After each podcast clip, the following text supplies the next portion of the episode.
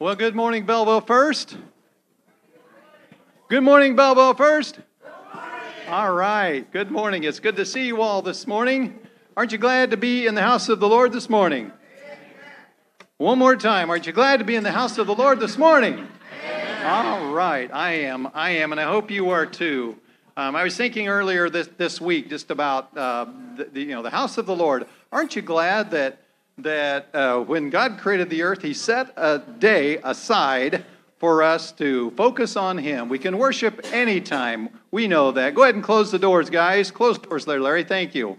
We know that we can worship at any time throughout the week, 24 hours a day.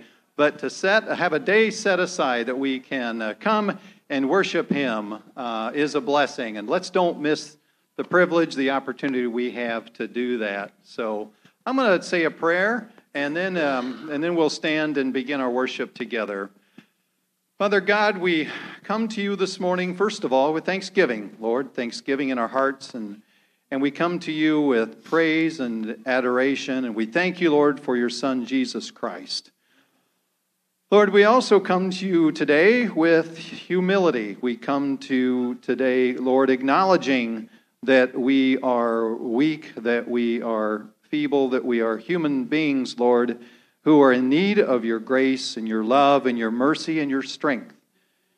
But we know, Lord, when we come into these doors, Father, that we can find you here. And I pray, God, that uh, regardless of how well we came prepared to worship you today, Father, that your Holy Spirit would speak to us. May we not miss the opportunity to hear from you. You have a, a particular word, you have a message for us this morning. You want to say something to us. And Lord, give us open ears, open minds, and open hearts to hear what you have for us today, God. We love you. We thank you. We look forward to this time together, and we look forward to this time in your presence. For it's in your Son, Jesus' name we pray.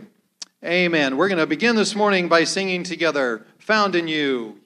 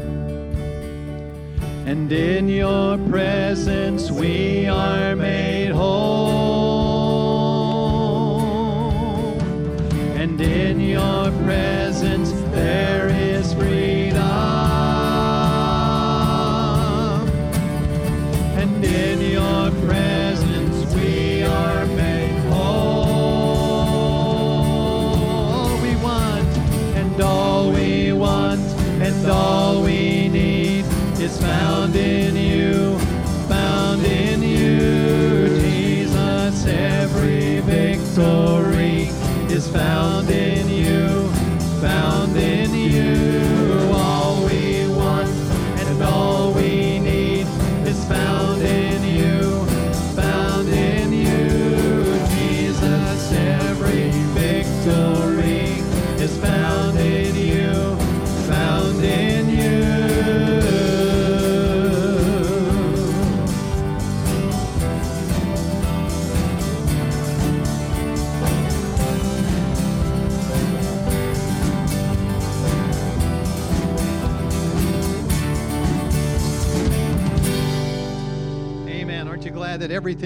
found in Him this morning?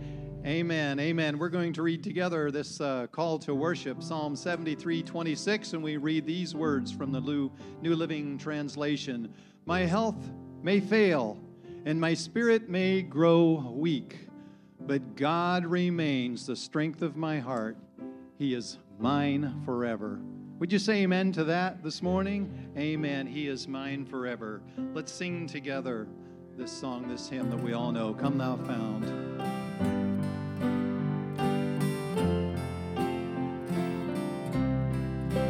Come, thou fount of every blessing, tune my heart to sing thy praise.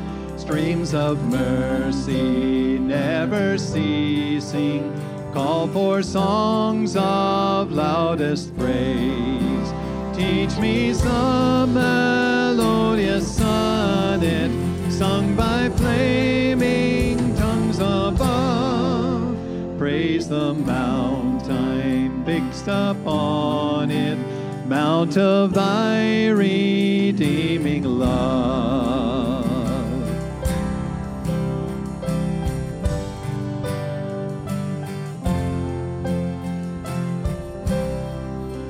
Here I by thy help I come, and I hope by thy good pleasure safely to arrive at home. Wandering brought me when a stranger, wandering from the fold of God. He to rescue me from danger, interposed his precious God of glory, God of glory, voice of thunder, split the cedars, bring us under, oh the shadow of your wings, you give us grace, you give us peace. Oh, to grace, oh, to grace, great a debtor daily I'm constrained to be. Let thy grace, Lord, like a fetter, bind my wandering heart to thee. Prone to wander, Lord, I feel it. Prone to leave the God I love. Here's my heart, Lord, take and seal it. Seal it for thy courts above. God of glory, God of glory, voice of thunder, split the cedar, bring us under. Oh, the shadow of your wings, you give us peace, you give us peace. Oh, to grace. Oh, to grace, how great a debtor daily I'm constrained to be. Let thy grace, Lord, like a better, bind my wandering heart to thee. Prone to wander, Lord, I feel it, prone to leave. Here's my heart, Lord. Take and seal it, seal it for thy courts above. Prone to wander, Lord, I feel it. Prone to leave the God I love.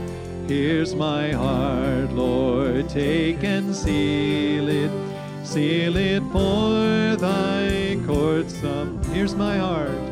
Here's my heart, Lord, take and seal it, seal it for thy courts above. Amen, amen. Let's continue singing. My hope is built on nothing less.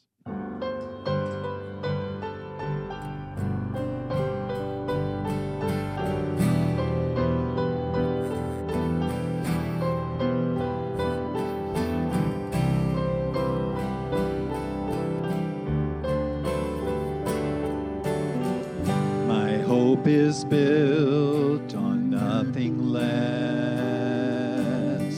than Jesus' blood and righteousness. I dare not trust the sweetest frame, but wholly trust in Jesus' name. Sing that again.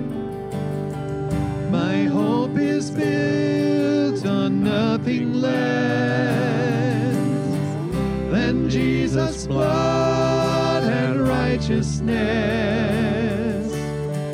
I dare not trust the sweetest frame, but wholly trust in Jesus' name. Christ alone, Christ alone, cornerstone, weak made strong in the Savior's love storm.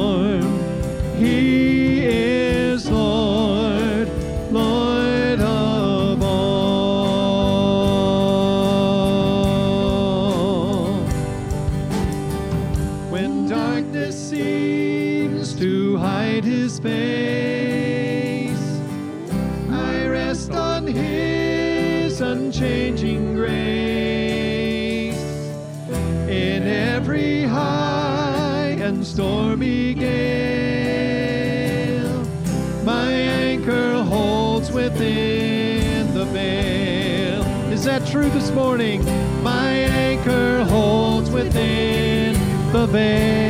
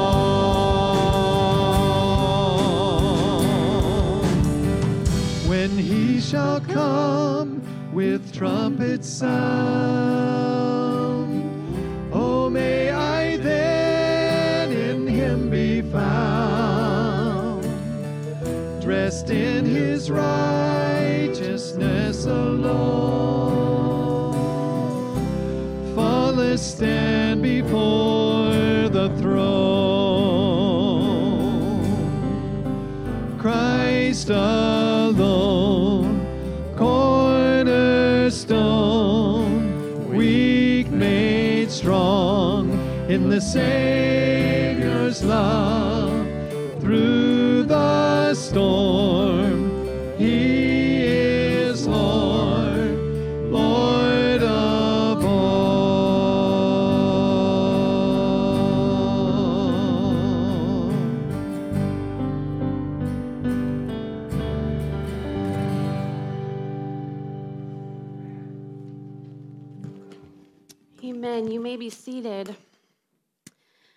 this often as you are seated, remain in that posture of worship this morning.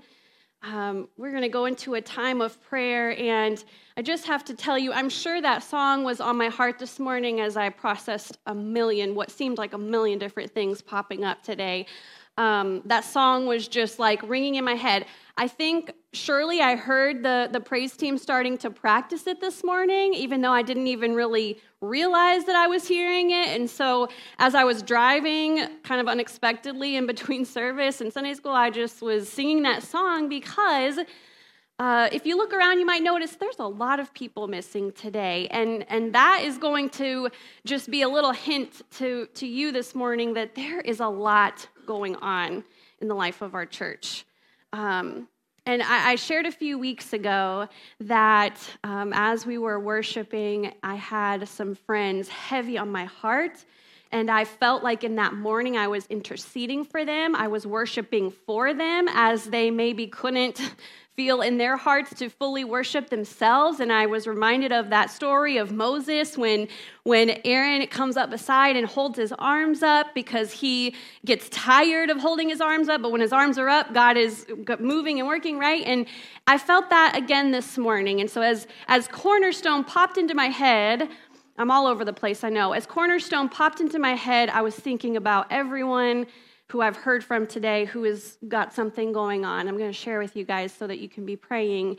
And I just was singing those words for them. And so, because I feel like so many of our friends who are going through stuff are probably watching online this morning, I just want to take a moment and acknowledge them and let them know that I sang these words in belief for you guys who are going through difficult, hard times I just want you to repeat to yourself, if you have to, that when darkness seems to hide his face and when we feel like we can't see God, we rest on the grace and the truth of what we know about our good God, that He is our cornerstone, that things happen in life that shake us, that move us, but He is our steady rock. And so this morning, I'm going to ask you all as we go into a time of prayer to be praying for your church family. We've got a lot of, of church family today that are just going through some hard times. I want you to continue to pray for Gabe and Nikki. Just I won't go into all of it today, but it's just been one thing after another since this year begun. Since before Christmas, when they, uh, after Christmas, since they left, it's just been one thing after another, and they're just going through a lot. So, would you uh, pray for Gabe and for Nikki this morning? Thank you uh, to Rick and to the team for kind of jumping in at the last minute as they weren't able to be here. Um, we appreciate you guys, but let's pray for Gabe and Nikki this morning. Um, Marcella Qualls, uh, you'll notice that Karen and Mike and Marcella are gone. Uh, she took a fall yesterday afternoon while she was walking outside. She walks every day that she can, and she fell and she has fractured her hip. And so they are in the hospital this morning. Um, she's doing okay for now. I know she's hanging in there. Karen said that she's in pretty good spirits, but we can all imagine that that's a lot. It's a lot for everyone. And so um, let's be praying for them this morning, right? As, as they're figuring out what to do next and, and what the next step is for her. We're going to be praying and interceding for them this morning. Um, Pam Dorney, who, you know, she moved um, a couple months ago to Mattoon, but she did reach out and said that she would love for her church family to uh, pray for her. She has an MRI on Tuesday, um, and she is also seeing the neurosurgeon on January 23rd. A lot of you guys might remember that she's been dealing with some significant health issues for, for months now, for a long time. And so she's slowly been able to have these doctor's appointments to get answers. And so I assured her that even though we don't see her in person every week, I know she tunes in online a lot. I assured her that we are praying for her. Amen. Uh, continue to pray for Stu Leach. He's recovering from COVID. He's doing okay, I think, but let's just continue to pray for him this morning. And just pray for Ellie Flynn as she's dealing with some sickness and some, some small things there that I think she's doing okay now. But let's just pray for healing for her and for recovery and all of that. Um, let's just be praying. And, and those are, are just the ones I know about. I, I know there's probably a lot more going on that, that I'm not even aware of. And so this morning, I just I feel just an urgency, family, to be um, interceding and to pray for our brothers and sisters this morning. So, um, would you join me as we pray? God, we just pause in this moment. We just pause to be still. We take a, a deep breath and we just wait for you, Lord. God, we know that your spirit is, is present in this place with us. God, we know that, that you um, were concerned with all of these things going on before we even knew of them, God. We know that none of, of this is surprising to you, God, that you were already there in those moments with these folks who are dealing with just significant issues today. And God, our hearts are just are heavy and, and burdened this morning as we just think of all of those who are, are gone and, and who are struggling, God. And we just pause and, and together, we come together as a body. We come together as the communal uh, people of God and we intercede for one another in these moments and we lift these individuals up to you and their families today. God, we just pray that you would be with Marcella this morning. Lord, I just pray that you would give her an overwhelming sense of peace and, and comfort as you are with her, as you are, are near, and as you are uh, concerned with the healing of her body, God. And we just pray, Lord, for, for wisdom and, and for direction for the doctors, for their family, God, as they just come together to decide what's best to do for Marcella's healing and recovery. God, we just pray for strength for, for Karen and for Mike and for all of, of Karen's siblings, Lord. God, we just pray that you would unite them as they are all spread out across uh, the country, that you would just unite them, Lord. God, would you just comfort them, bring them a sense of peace? And God, we just trust that you will touch Marcella, that you will be near her, God, that she will know without a doubt that you are, are holding her steady through all of this. God, we pray that you would be her cornerstone today. Lord, we pray for Gabe and Nikki. It has been an incredibly difficult start to this year for them, God, and we just acknowledge um, just some, some pain that they're dealing with and some heartache. And, and God, we just pray that you would strengthen their spirits. God, um, as I just imagine that they are just feeling a little bit overwhelmed at, at just one thing after another, God, I pray that they would see and recognize that you are their cornerstone that you are not hidden, that you are indeed present in the midst of their mess, in the midst of their struggles, in the midst of their heartache. God, I pray that they would see you and that they would feel your presence. God, we miss them, and I pray that they would know that they are loved and that they are missed by their church family. God, we just pray this morning for Pam. And Lord, I know it's been a long season of, of trying to find answers for the different health issues that she's had going on. God, you have kept her, uh, you have helped her during this time in the midst of, of unknowns and lots and lots of waiting. You have been with her and you have helped keep her steady. And so, God, I just pray that you would continue to do that. I pray, Lord, that with these upcoming appointments, we pray for answers. God, we pray for some kind of direction so that she can at least know what's coming. And God, in the midst of, of whatever happens there, I pray for peace for Pam. Would you continue to be her cornerstone? Help her to know that you are with her, God.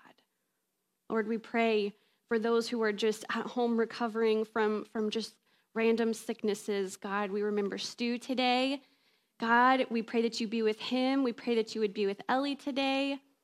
Lord, we pray for Nora this morning. Would you draw near to them, just touch their bodies and help them to recover? And for anyone else in our congregation that we may not know about who is at home dealing with sickness or who has significant uh, troubles in their life right now, God, you know them, you see them, you are with them.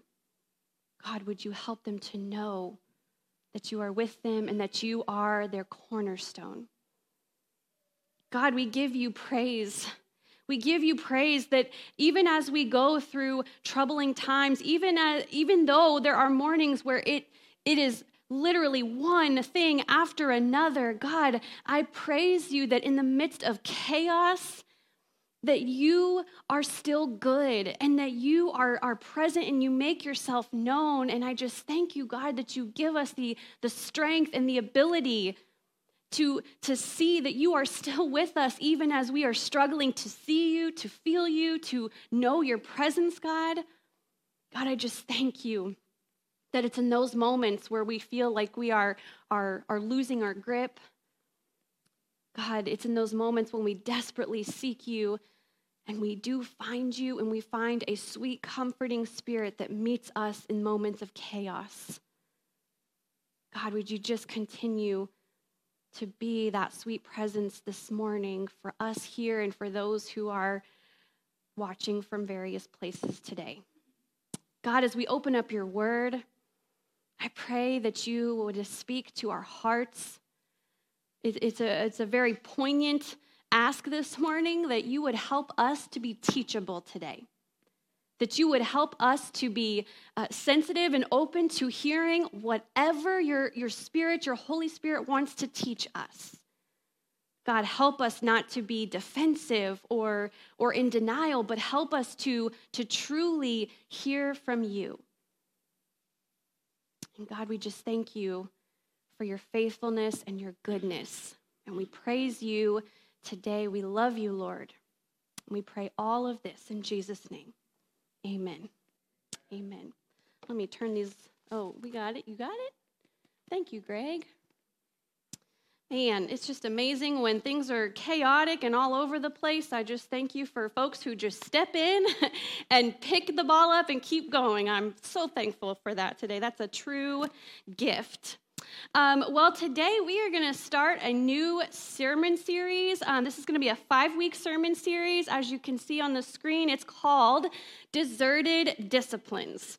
Now, this is a series, I'm going to try to be quick. I have, on the first week of any series, it feels like there's so much to say, and, and I'm going to try to be quick and, and smooth as I share everything I want to share. But um, this is a sermon series that I could easily spend a significant amount of time covering. There's so many things that I think we could touch on, um, but because Lent, if you can believe it, the season of Lent is right around the corner. And so this series is going to lead us until uh, the first week of Lent. And so it's just going to be a short five week sermon series. However, I could easily see this in, uh, unfolding into like a part two, a part three. And so this one may pop up from time to time as I think, again, there is so much here. But, but for this sermon series, um, I, I want you to think about this morning before we dive too far in and I want you to think about spiritual disciplines or spiritual practices that are a part of your regular everyday life. What are some spiritual disciplines or spiritual practices that are a regular part of your journey as you follow Jesus? Maybe some easy, quick ones that come to mind are, are disciplines and practices like prayer right? I hope that prayer is a regular part of our journey. Maybe for some of you, it's fasting. Fasting is one that, that we don't like openly talk about too, too terribly much with other people, but maybe for you, fasting is a regular discipline. It's a regular part of your journey. I think of ones that we've talked about fairly recently, like confession and examen. Those are, are they tend to be a little more taboo in certain traditions but I think they're important. They're needed. We need to open ourselves up before God, examine our hearts, and then probably confess something to Him, right? These are important. These are hopefully a part of our regular journey with Christ. But think about that. Maybe jot them down. Uh, in your bulletins, you're going to have on the back some notes, a place for notes, which we always have, but these are going to be specific to this series. And if you have some space there, just maybe jot them down so that you can acknowledge what are the disciplines in my everyday life. And then, friends, you'll be able to, throughout this series, understand if these are indeed deserted or neglected for you, right? So, the goal of this series, the goal of this series is to seriously contemplate the disciplines that are either a part of our journey in our, our walk with Christ or maybe those that are neglected or deserted right? And I want us to kind of focus on some that are so important and meaningful and valuable, but sometimes they just, they're neglected or they're deserted.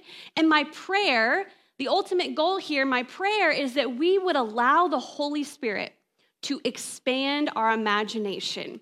And that through this, we would be able to see and experience God in new and powerful ways. Maybe for some of you, it'll be a brand new, unheard of, or un- unthinkable discipline that you just never thought about. But maybe for some of you, it'll just be a refresher or a reminder of, wow, yeah, I remember doing this at one time, but I need to, I need to kind of foster that practice again. I think it's important as we begin this series to share a little bit of, of wisdom Adele Ahlberg Calhoun, she's an author and, and she writes a lot about spiritual disciplines or practices. That's the inspiration behind this series. But she says this, and I think it's important that we keep this in mind, okay? She says, a spiritual practice isn't magic, right? It's not gonna change you by itself, but it puts you in a place to partner with the Holy Spirit to become an ever fresh representative of Christ. She says spiritual rhythms help us to contemplate the face of God in Christ Jesus. So, as we um, enter into the series, my prayer is that you will keep that in mind that none of these are just going to magically change everything for you, but the, the hope and the prayer is that we will be able to see and experience God in new and powerful ways in our lives. Okay, so uh, don't count that against me for the rest of the sermon time because that was just necessary explanation. And so now the sermon's actually beginning. So we're just going to count, not count that as a part, okay? Otherwise, you're going to be real frustrated with, with the time of the sermon today, the length of the sermon. Um, you've probably heard this. I feel like we hear this pretty often that they say that knowledge is power. Yes? Is that something that we hear, something that we maybe say or believe that, that knowledge is power? And, and whether or not we totally believe that, I think we can at least agree that we like to be in the know. We like to have knowledge. We like to receive information. And as time goes on, especially in our society, as time goes on, we have those little computers that we carry around in our pockets that help us to receive information quicker and, and, and more specified to the things that we want to learn, right? And, and we can know anything at any time. Like, that is terrifying in some aspects that we could know anything at any time.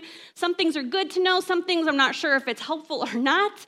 But I think this has only uh, this has caused us to to grow more and more dependent upon knowledge and receiving knowledge. And I'm certainly not implying that knowledge is a bad thing that we shouldn't seek to be knowledge, to be more knowledgeable, that we shouldn't seek to learn anything new. But let's just acknowledge that if knowledge is power, then a lot of times we are searching for knowledge to become more maybe powerful in some ways, to feel more superior, overly confident, right? And that can cause some issues, which we'll talk about. I think for Christians, let's kind of narrow it down to, to us, to Christians. I think sometimes we are, are hungry for spiritual and religious knowledge that can make us feel spiritually superior, right? It can help us to feel like we are good, we are God's golden children, and we've got it all figured out. And now, if we could just get the rest of the world to, to figure it all out like we have figured it all out, then we'd be doing good. If they would just get on board and, and know all the things that we know, so perfectly well, then we'd probably be in a lot better shape, right? You see what I'm doing there? I think that, that that kind of is easy for us Christians. And, and here's why I think that because it was certainly true for the Pharisees, right? I know, we're, we're going back there again. we're going back to the Pharisees again. We've talked about them a lot in the past year. But this was certainly true for the Pharisees, that, that they were hungry for knowledge. They were hungry for knowledge, and, and specifically, I think they were hungry for knowledge because for them, truly, knowledge was power. It, truly, for them, in their setting, in their day, knowledge was power. We read in the Gospels that the religious leaders were described as experts in the law, right? This is referring to the Old Testament scriptures, the, the Hebrew scriptures, or the Torah as they called it. And, and they were experts. They were seen and revered as experts in the law, and they held substantial power because of this knowledge. In a few moments, we'll read today's text, and it comes from John chapter 5. If you have your Bibles or your Bible apps on your devices, you could go ahead and open up to John chapter 5. Because the story kind of begins to unfold at the beginning of chapter 5. Right? If you, if you look at the beginning of chapter 5, you'll see that, that Jesus has just healed the invalid who has sat for years at the pool of Bethesda. That was a that's a pretty a well-known passage. And so Jesus comes to, to this invalid and he asks him if he wants to get well, and he heals him in that moment. But oh, strike one, it was a Sabbath. Right? Jesus healed on the Sabbath, and we've talked about that at length. We understand how problematic it was for the Pharisees that Jesus healed on the Sabbath. And so, but strike one, John chapter 5, healed on the Sabbath. To add to the Pharisees' disgust, Jesus begins to make a defense for himself in verse 17 of chapter 5. And he says to them, My Father is always at his work to this very day, and I too am working. Hang with me, it's going to be a lot. And so, strike two, now this Jesus is calling God his Father, and he's claiming to be equal with God. Strike two, something is up here. This is not right, and something is wrong with this Jesus character. And it gets a little more interesting as we move along in chapter 5. When you get to verses 33 through 37, Jesus begins talking about testimonies that have been made about himself, okay? And it's unclear if Jesus is talking about God testifying about who he is or if he's talking about the gospel writer John, who has testified, or I'm sorry, John the Baptist, who has testified as to who he is. But regardless, Jesus is saying that there are those who have testified as to who he is and what he's doing. If you go back to John chapter 1, this is a lot of information, and I'm trusting that you can handle it and keep up, right? In John chapter 1, the Jewish leaders sent priests and Levites to John the Baptist. Don't get confused with all the Johns and my mixing them up. They send priests and Levites to John the Baptist to inquire about what is happening, right? John, what are you talking about? What is going on? Who is this person you keep talking about? Is he Elijah? Is he a prophet? They're inquiring about what is going on. And in this moment, this is so important. In this moment, in chapter one, John responds to them and he specifically references Isaiah, right? Isaiah, with whom the Jewish leaders ought to be very familiar because they're experts. They're experts in the law, they're experts in the Hebrew scriptures. They ought to know who is this? What is Isaiah talking about? And so John quotes Isaiah saying, I am the voice of one calling in the wilderness, make straight the way for the Lord. All of this, and the Pharisees are failing moment after moment to see what was taking place before their very eyes. And so Jesus goes on to say in this dialogue, this is a long discourse, and, and, John is known, the gospel writer John is known for his long discourses. And a lot of times I think we're scared of the long discourses, and so I think a lot of times the church kind of stays away from them, but we're diving right in. We just got to go quick.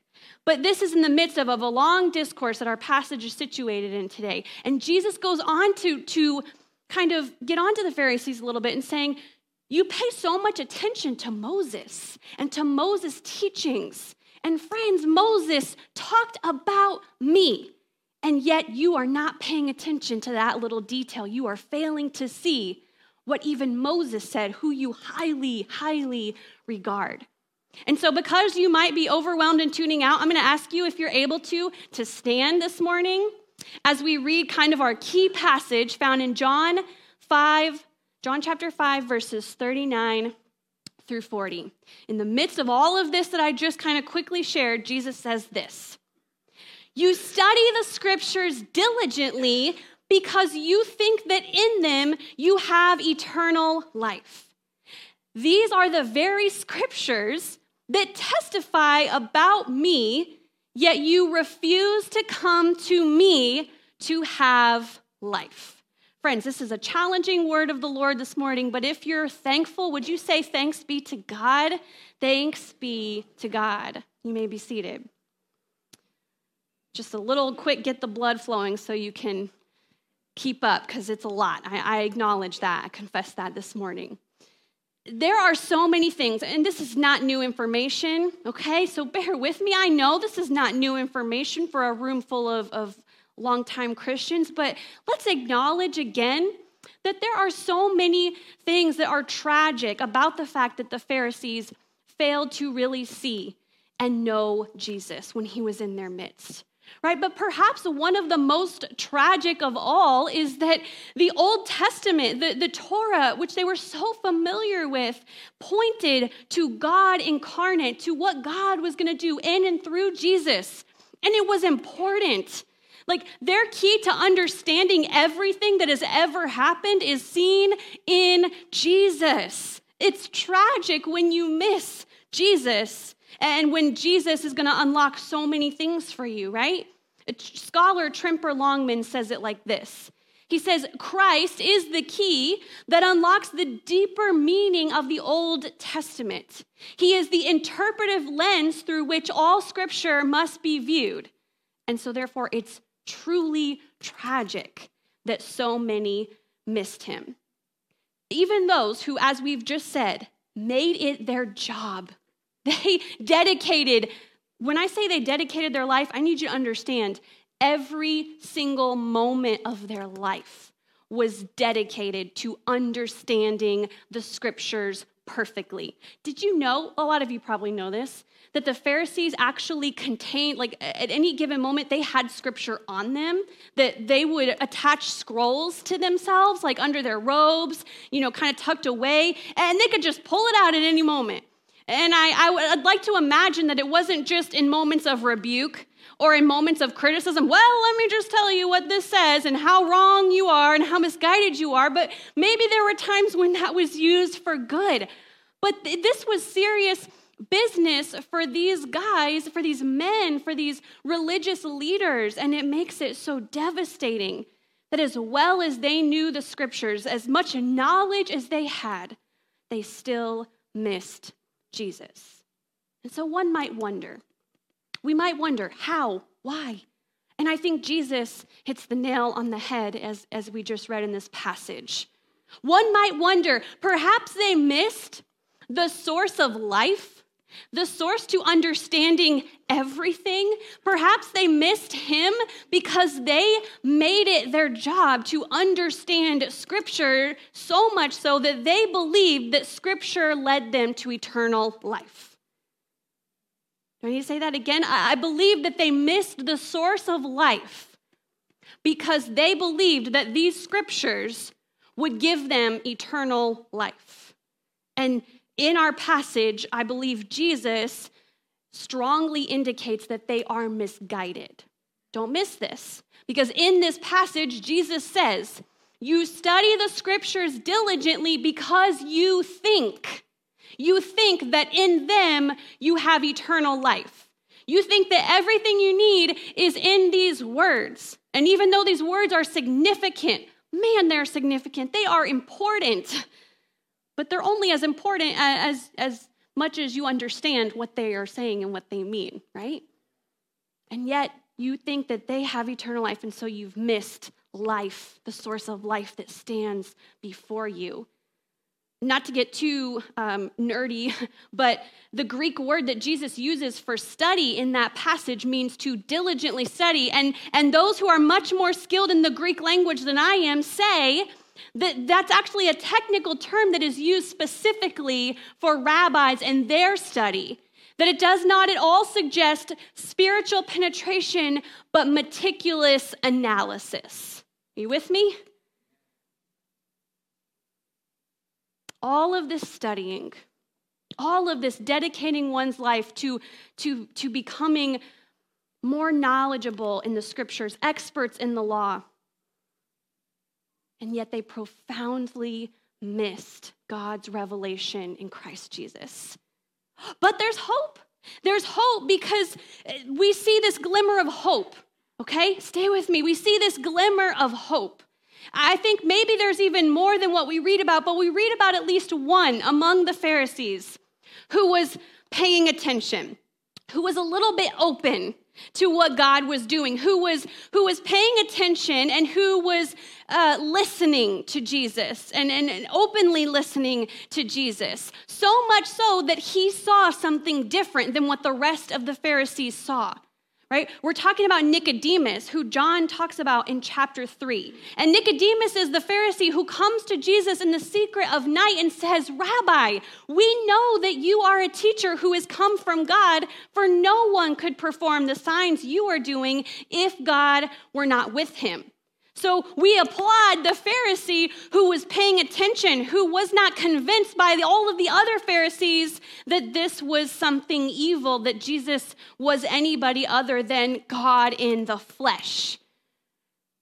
Later on in John chapter 7, we read something else regarding Nicodemus. This is an important moment. This is all important, I promise. Nicodemus is, is confronting the rest of the Pharisees, okay? This is like one of those episodes where they keep going back in time and it's like you don't know where they're at. Are they past or present? And I feel like I'm doing that to you this morning. You're like, wait, where are we? What's happening? I didn't drink enough coffee. But I hope that you're following along. Um, later on in John 7, Nicodemus is having a moment where he's kind of pushing back against the Pharisees, right? Because they are teaching everyone else. They are convinced this Jesus is misguided. He is evil. He is not who he says he is. You do not need to listen to him. Ultimately, we got to get rid of him. And Nicodemus, who is among them, pushes back and he's openly kind of critiquing them in John chapter 7. And the Pharisees respond with this. They say, uh, John says, Nicodemus, who had gone to Jesus earlier and who was one of their own number, asked, Nicodemus says, Does our law condemn a man without first hearing him to find out what he has been doing? Like he's pushing back, like, You're not exactly following the law, you guys. And they replied with this. Oh, I'm going to read it in the in the kind of the dialect that I think it was delivered because it's important. I believe they said it like this. Oh, Nicodemus, are you from Galilee too? Look into it, and you will find that the prophet does not come out of Galilee. That is their response. That's straight scripture in John chapter 7. Go find it. But they, they respond to Nicodemus like, oh, poor Nicodemus, I think you are so misguided. In this response, I mean, this is an insult, by the way, and you see a little bit of regional prejudice as they insult Nicodemus, saying that, that from because of where he may or may not be from, that he is misunderstanding what the scripture is saying, even though it was their own prejudice that kept them from seeing that what Nicodemus was saying was actually correct. Do you see the problem here? Do you see where this ought to make us pause. That so often, in the church especially, we hear something that pushes up against something else that we've always believed or understood. And without giving it any thought, any prayer, any listening, any openness, we push up against it and just assume that we are correct and that, that we don't need to relearn or learn anything new. Do you see how, how that's what's happening here? Maybe you're wondering this morning, like? I appreciate all of this, you know, patchwork that you've done here, but what does this have to do with us? Maybe you're wondering this morning, this feels irrelevant because I've already accepted Jesus. You don't understand. I'm not like the Pharisees. I haven't missed Jesus. I see where the Pharisees were wrong and I see Jesus for who he is and I've accepted him, Pastor Nicole. I don't understand where you're going with this. And what I would say to you, and I'm not directing this toward any particular person, But I would caution all of us when it comes to this thinking because I think that you, as a Christian, you can call yourself a saved, justified, sanctified, holified Christian if you want to. I just made that last one up, but I think we would claim that, and still completely miss Jesus. You can call yourself all the fives and still miss Jesus. You can still not know him and call yourself a, a holy, sanctified Christian. We said earlier that, that knowledge is appealing, it's attractive. We delight in being informed. And yet, as we see here playing out in the Gospels, we see that we can have access to all the important information and still find ourselves in desperate need of, of transformation and formation. See? I like how, again, I'm going to quote Adele Ahlberg Calhoun, and she warns us. She says, We can always use information to simply reinforce our own opinions and biases. And I think we see that in this example. We see precedents for this in Scripture. Here's what I want the Christian, if you've missed everything else this morning, this part probably won't, you won't appreciate it as much. But what I want us to understand today is that Jesus was not impressed with people who possessed all the knowledge. Jesus was not impressed. If anything, I think he was completely skeptical and rebuking of those who claim to know everything. What we see throughout the Gospels in particular is that Jesus looked for teachable people. He delighted. Go through the Gospels. Who does Jesus draw near to? Who is Jesus interested in talking with and, and, inviting them to follow him? He delighted in those who asked honest questions. He was attracted to those who willingly acknowledged how much they didn't know and understand. He was grieved and dumbfounded by the educated who were prideful, hard hearted, and unteachable.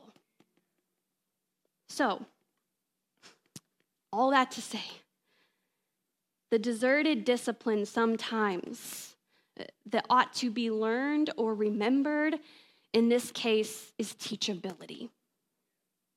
The desire for the Christian who is teachable, but I would also say humble, is that they would constantly remain open to the fresh wind of the Holy Spirit. And sometimes that is going to confront things that you previously understood or believed, but maybe that was misguided. Maybe. Not always, but maybe. The invitation for the Christian here is to be teachable, to be open, regardless of who you are who the teacher is, regardless of what the lesson or the experience may be. For us, every person in this room, including myself, 100%, the question will always, should always, and forever be Am I open to learn from God regardless of how and what He wants to teach? How teachable are you? Truly, this is a moment to be brutally honest with yourself. How teachable are you? Do you hide behind your knowledge? Do you hide behind this belief that you've been a Christian your whole life and you understand everything in the correct way? Everything you've ever been taught by another human being, by the way, is perfectly correct and needs no correcting at all. Do we feel uncomfortable being a learner or being taught or corrected by someone else? Does that make you uncomfortable and frustrated? Do you feel uncomfortable learning from your spouse, being open to what he or she may, some of you just made a really obvious turnover to your spouse. I'm not going to say who, but that was really poetic. Are you open and willing to learn from your spouse, from your kids? Ooh, that one's hard for me. My kids have taught me a lot. I've, I probably haven't apologized to anyone more than I've apologized to my own kids because they are constantly humbling me and teaching me. Um, are you open to being taught by someone who is younger than you? That one's really hard as well. How teachable are we? Friends, are you comfortable being the student or the learner again and again and again and again? Jesus is not looking for disciples who know it all. Jesus is looking for teachable disciples. And if we refuse to be teachable and humble and open to, to lifelong learning in the Spirit, then I'm afraid that we are in danger of missing the Holy Spirit at work and how He wants to transform and shape us. Each week, um, I'm going to share with you kind of some practicalities of each of these disciplines, right? And again, remember, today, we haven't gone very long because that first part was just special for the series. But each week, I'm going to share with you kind of some practicalities of what this looks like in hopes that it will help you to better understand what this could look like for you in your life and maybe maybe how you might be missing it and what good can come from that. So each week, bear with me, I feel like a, a, boring teacher at this point, but each week we're to talk about the practices of what each discipline looks like. So, for um, teachability, what does a teachable disciple look like? And this is not an exhaustive list, by the way, right? But it's an openness, um, an appropriate openness to new ideas, opinions, and styles. Take note of that word appropriate right? We're not saying that in every situation from now until the rest of your life that you need to, to throw everything out, that, that you need to relearn everything, right? An appropriate openness to new thoughts, new ideas, new styles. That goes with teaching, worship, ways that you are, are soaking up information about God, being open to, to new and different people, right?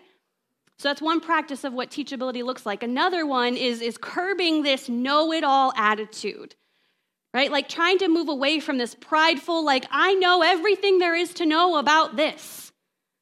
And so we're going to try to kind of curb that a little bit. Another practice of teachability is asking questions that lead to a deeper awareness of God, acknowledging that there's a lot you don't know, and so we should ask questions that lead us to a deeper awareness of God. Another one is listening more and talking less. I was watching a new episode of The Chosen this week of the new season, and I really appreciated when James was coming to Jesus and he was asking him about something, and he, he said something along the lines of, I, I don't talk as much as the rest of the disciples. I don't, I don't have much to say. And I love Jesus' kind of like quick little um, quirky remark to, to James when he says, Ah, slow to speak that's a good quality to have, right? And we know that we are instructed to be slow to speak. And in this case, it's good to listen more and to talk less. And finally, uh, for practices, refraining from snap judgments. So, this is just an idea of what it looks like to be teachable, how you can implement this practice. And so then we might ask, why is this important? Why does this matter? Why do I need to be teachable? And one of the things I would say about that is because the Holy Spirit is always doing a new thing. Amen? God is, is always working to redeem and renew creation, and He does that in and through His people. And if God is always working and always moving, then we need to have an openness to how and when God is working and what He is doing. So, so God given, or a, a practice is no, I am totally. A God given fruit is an openness, right? You can see God's fruit when you find that you are more open. Another one is being a more perceptive listener. You're a more eager learner. That's another beauty that can come from this. Developing humility. You're going to become more humble and, and more teachable, and that's going to be a good thing that's going to continue to develop. Becoming aware of a hardness of heart and an unwillingness to learn and grow. This is problematic for a Christian. It's problematic when, when we become hard hearted and we are unwilling to learn and grow, and I would add to that change. It's hard for us to change. It's realizing that you don't know it all and that you don't have everything right. Friends, this is to be celebrated. It's a good thing when the Christian can say, I don't know it all, I don't have it all figured out. It gives you the ability to say, Hey, I'm sorry I messed up, because you're gonna. Right? It gives you the ability to say, Can you help me? Or, or what do you think about this? Because, friends, that's good. It's good for say, it's good for us to say, Can you help me? Oh, that's so helpful. That changes a lot. Thank you, right? Another fruit is becoming a lifelong learner, always learning from God and growing. Another one, freedom from attachment to your opinions, your words, and your own authority, and instead an attachment to Jesus and his love for others. Can I just confess this morning that I've been a Christian for about 30 years now, a little less than 30 years now, and I can, I can specifically attest to the fact that there is something freeing about letting go of a lot of things that you picked up along the way.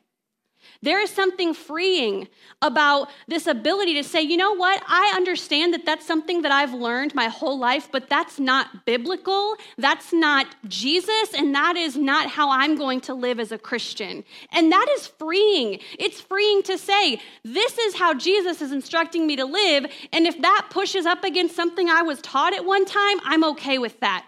It is what it is. That's a good thing. A lot of folks in my generation are comfortable with that, and I celebrate it. It can be taken to an extreme, it can become damaging. Certainly, it can cause one to walk away altogether. But we're not going to throw the baby out with the bathwater. It's okay to, to feel empowered to say, This is how Jesus calls me to live. All right, moving on. You get it. And finally, freedom to resist being the teacher in social settings. You know who you are. In any kind of social setting, you have the opportunity to be the one to speak and to teach and to correct. You're gonna, but a, a God-given fruit is that there is no, there's freedom in always being that person. And then finally, each week, um, we'll talk about what it looks like to kind of flex this spiritual muscle. What, what are some exercises that we can do to implement the practice of teachability? And one, I would say, certainly study some of the paradoxes of scriptures right? Really study some of those hard uh, sayings in Scripture. There's a lot. We won't even go into it, but, but we can talk more about that another time. Um, another way to kind of flex this muscle is to ask when have you learned something from someone who wasn't an authority or an expert? I think I got off on one. This is where it's a little problematic. Okay, here we go. Um, another one become aware of your compulsions to let others know what you think. Notice when you are composing what you will say next rather than listening to the one who is speaking. Choose a spiritual discipline that addresses a desire for growth. And finally, and this one might be the most important one, I think, for, for you to kind of practice this. Ask some people who know you best. That's key. Ask people whom you trust and who know you best to let you know how you come across. Do they think that you are open and teachable? Do you tend to instruct people to set them right? How do people feel about disagreeing with you? If you're really brave, you can ask someone who knows you best to answer these questions, and maybe that will give you some indication of, of how this practice is at work in your life. All right. I'm going to go back and watch this later, and we're going to find like what I need to get rid of because I just feel like that was a lot. Uh, and so I'll kind of work on perfecting the delivery here for, for this series. But I'm going to invite the praise team to come, and I want to tell you a really funny story as they're coming. This is a true story. Um, about a week ago, I was uh, speaking with um, a mentor, uh, someone who is kind of coaching me as I'm, uh, you know, just navigating being a, a, lead pastor and all the things that come along with that. And so, one of the things we were talking about is, you know, what's something that you want to work on? What's something you want to get better at? And I said, I know this is kind of silly, maybe in the grand scheme of things, But one of the things that frustrates me is I have a hard time coming up with good illustrations, especially compared to other pastors. When I listen to other pastors, it's like they have this perfect, brilliant illustration for every sermon. And it's like little everyday life things that they're like, ooh, that's a sermon. And it's like I look for them, but I have a hard time finding them. And so I said, I want to get better at illustrations, my, coming up with my own practical real life illustrations. No joke, one week ago. Yesterday, we went skiing. I have some family in town, and so we went over to Eureka and we went skiing at Hidden Valley. And I wanted to get better and more confident at skiing, and so I approached the top of that, you know, mountain, but really big hill right? And I'm like looking down, and Bo is there with me, and I'm trying to face this fear because last time it did not go well, and I'm determined to make it. I'm determined to get down this mountain with my skis still attached to me in some way. And so we're, we're starting to make our way down. We don't get very far, and I've already fallen multiple times.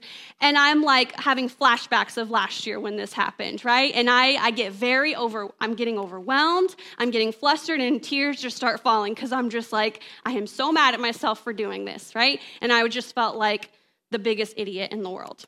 And so we're there, and he's just being a comforting, patient presence as I get it together and figure out what my next move is.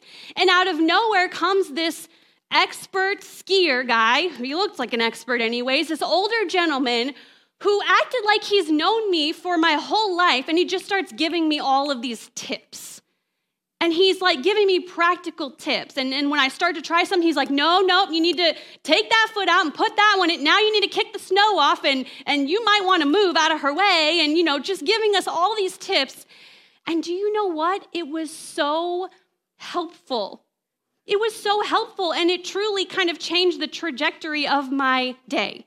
And it was at one point as the day was drawing to a close and I was coming down the mountain and, and successfully without falling when I thought, okay, this was a, a teachable moment.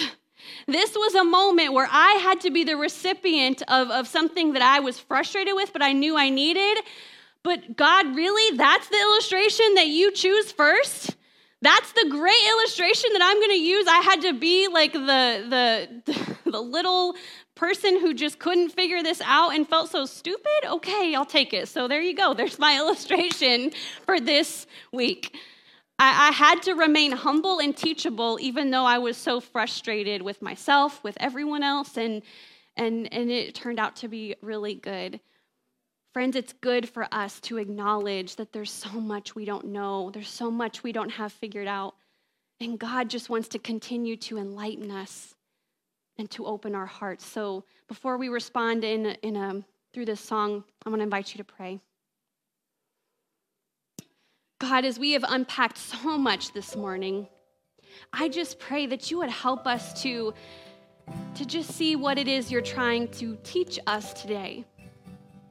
And God, I, I, just feel strongly that for so many Christians, it's easy for us to become prideful.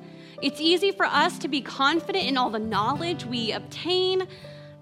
It's easy for us, God, to make others feel small and insignificant because there's so much that they don't know and there's so much that we know. But God, I just ask that you would humble us, all of us this morning. Help all of us to realize that you are continually uh, teaching us and guiding us into new life. And that's going to require us to be open and humble and teachable. So, God, as we seek to be a teachable disciple, would you just give us the grace? Give us grace, God, that your Holy Spirit freely offers.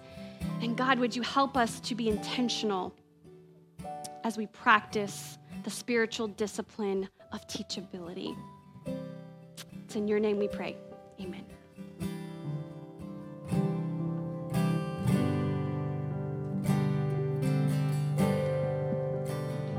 We're going to sing together, Jesus, we love you.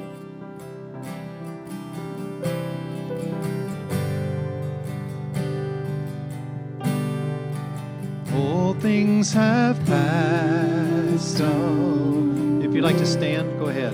Your love has stayed the same. Your constant grace remains the cornerstone. Things that we thought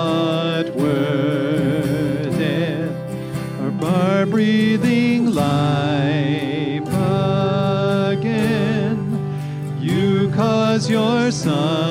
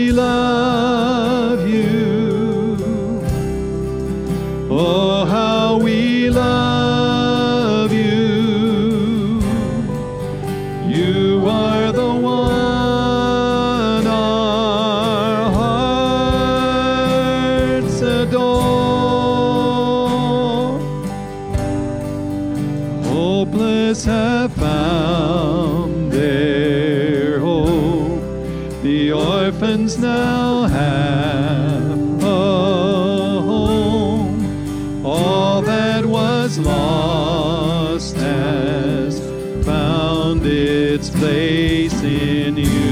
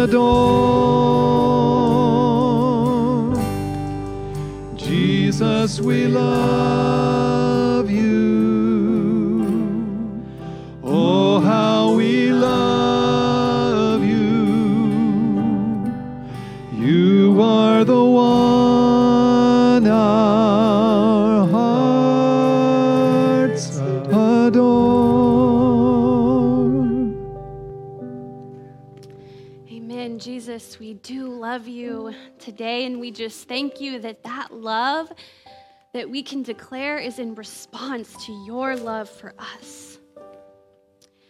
That we can respond to your grace that meets us here again. That we don't have to hear this message and walk away feeling like a wretched, broken, sinful mess that is irredeemable, God. But God, instead, we can hear this message with openness and we can hear this word with openness and we can respond to your grace that simply wants to just make us new. And most importantly, it helps us to see you and all that you are doing in our life and in the lives of those around us. So, God, we thank you for your grace. We thank you for your love. And we thank you, God, that because you want us to be an open, humble, teachable people, that your Holy Spirit will help us to be exactly that.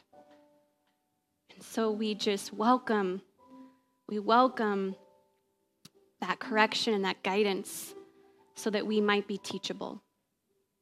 And we pray this in Jesus' name. Amen. I'm going to uh, let most of the praise team go back to their seats, and we're going to, you may be seated. We're going to transition into a time of communion right now. And um, I appreciate how, as I was thinking about this passage, um, and well, this, this whole idea of teachability, that um, it, it's an important reminder as we gather together at the table, because we oftentimes talk about communion as this is a time where we, the church, Imagine ourselves around a giant table and we're coming to the table together, right? We are coming arm in arm alongside one another, recognizing our need for God's grace. And this is our receiving God's grace. And I appreciated how one of the things I read, I promise, I'm just going to share this and we'll go into it, but I appreciate how, how one scholar said about the text that we read that this text calls the church to theological contemplation which is far more common in communal worship settings than in private scripture study. Scripture reading is not just for informing action, but also for the forming belief and worship. Jesus claims that knowing him should result in honoring him as we honor the Father, worshiping him as we worship the Father. But the thing I want you to take from that is that we work on this as a community that being together gives us a, a better sense of who Jesus is and what he's trying to teach us. So don't go out and try to be teachable on your own. I don't think you could. But look around and acknowledge who is walking with you on this journey. These are the ones who will teach us. These are the ones we can learn from, friends. And so I want you to really appreciate that as you come to the table together this morning. So, in just a moment, your row will be dismissed by an usher, and I'm going to have Bo down here, and I will be down here, and you are invited to come when you are dismissed. And as always, I encourage you to come with your, your hands open, just as a tangible reminder that this is God's grace that we are in need of, and this is what we come receiving. And you do not have to be a member to receive communion here at BFCN. We tell everyone every week that if you recognize your need for God's grace, you're welcome to come and receive it. Hold on to your elements as you take them back to your seat, and once everyone has been served, we will serve together, or we will partake together. First, I'm going to ask if anyone is unable to come forward that you would slip up your hand, and I will come and serve you in a moment. God, we thank you for these gifts of grace that we can tangibly touch and hold and feel. God, I pray that these elements, that when they meet our bodies, God, that in the mysterious way that only you can do, God, I just pray that you would remind us that you fill us and you sustain us so that we can go out into the world and we can empty ourselves knowing that you will fill us and sustain us again and again and again. Jesus, we thank you.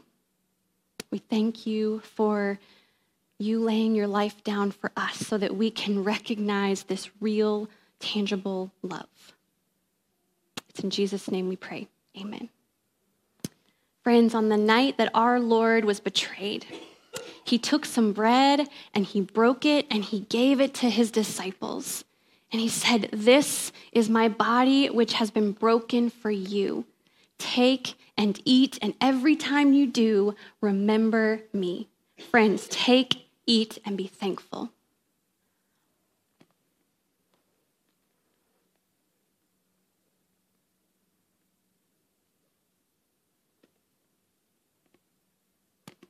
And in the same way, after supper, he took the cup and he gave it to his disciples and he said, This is my blood, the blood of the new covenant that has been poured out for you. Take and drink, and every time you do, remember me. Take, drink, and be thankful.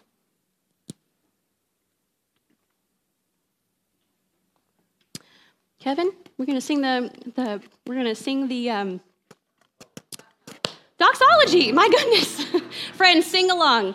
Praise God from whom all blessings flow.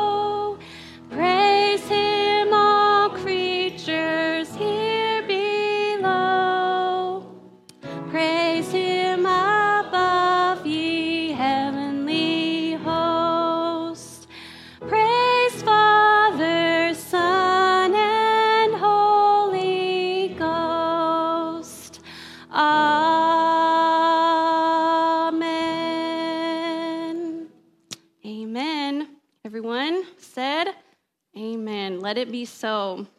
All right. Just a few announcements this morning before you are dismissed. Um, Want to remind you all that the Mosaic Baby Bottle campaign is still going on. And if you haven't already, you can pick up your bottles in the foyer. You can collect change, and that is just something they do every year to support the Mosaic Pregnancy Center. And we want to support them and come alongside them. And so this is one way we can do that. So be sure to grab one of those if you have not already. There's a lot out there. So Maybe some of you should take two. I don't know. I'll let you decide. But just don't forget to take at least one. Uh, we want to let you know that the office will be closed tomorrow. Um, just keep that in mind. Uh, we've got several um, fellowship events coming up that you're going to want to be aware of. The men's group is going to meet next Saturday for breakfast here at the church. That's January 21st. That's going to be at 8 a.m. over in the uh, kitchen foyer area or the kitchen fellowship hall area. Whew, I cannot think straight today. The ladies, ladies, pay attention. Um, we decided that we wanted to have breakfast too, okay? And we also decided that none of us wanted to make it. And so we are gonna meet for an impromptu breakfast. I'm just kidding. No one decided that. I'm just trying to be funny.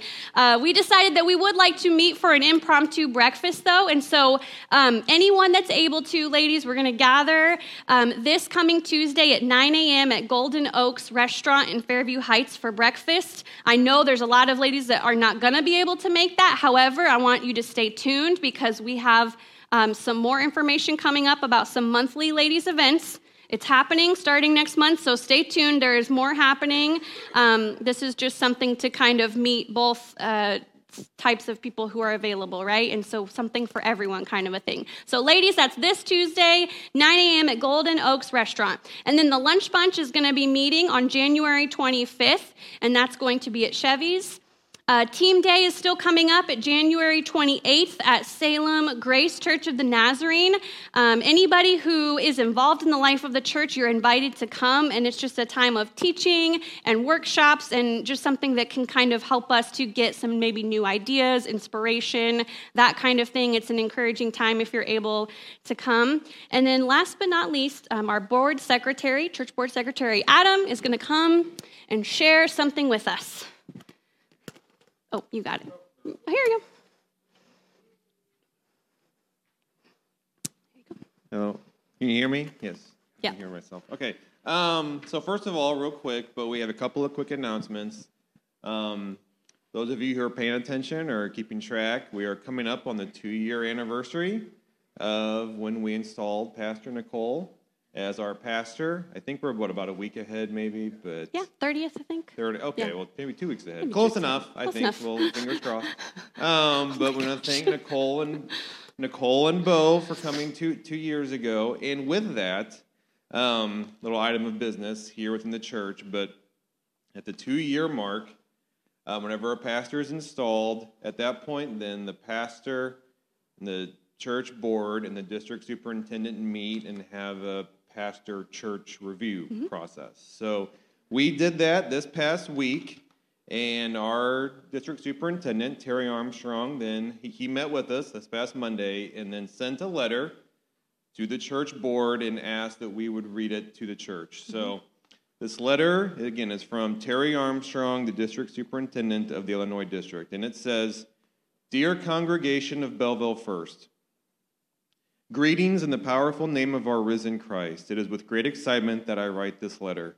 This past Monday, January 9th, 2023, I had the privilege of meeting with your pastor and church board to conduct the renewal of local church pastoral relationship according to manual paragraph 123. It's a lot, you know, very heavy businessy. stuff there. Manual paragraph 123. we had a great discussion, and the board shared how they see God at work in the life of your congregation under the leadership of your pastor, Nicole Cotton. I am pleased to announce it was the unanimous consensus of the board to continue the current relationship with Pastor Cotton for four more years.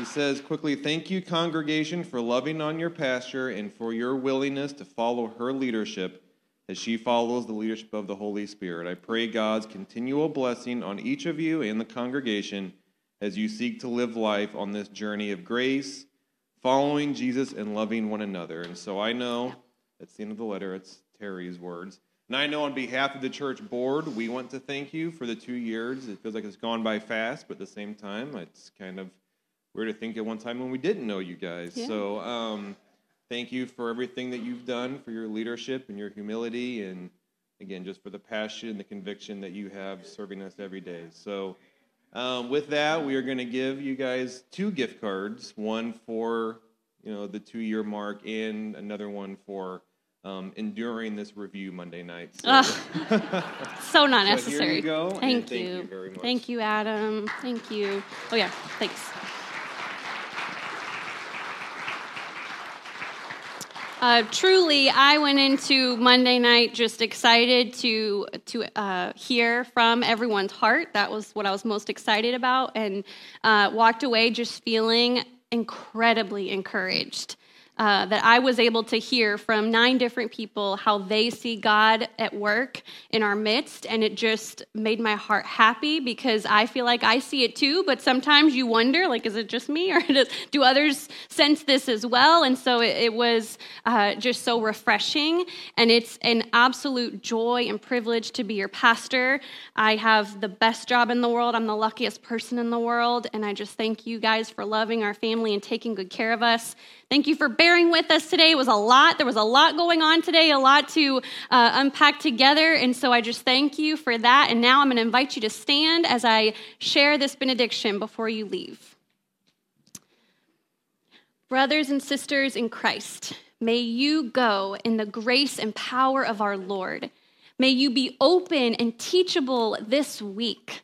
May you be aware of the different ways and through the different people which God seeks to speak to you, to teach you, and to guide you. May you receive that, and may you always be open to being teachable. Go in His power and peace. You are dismissed. Have a great day.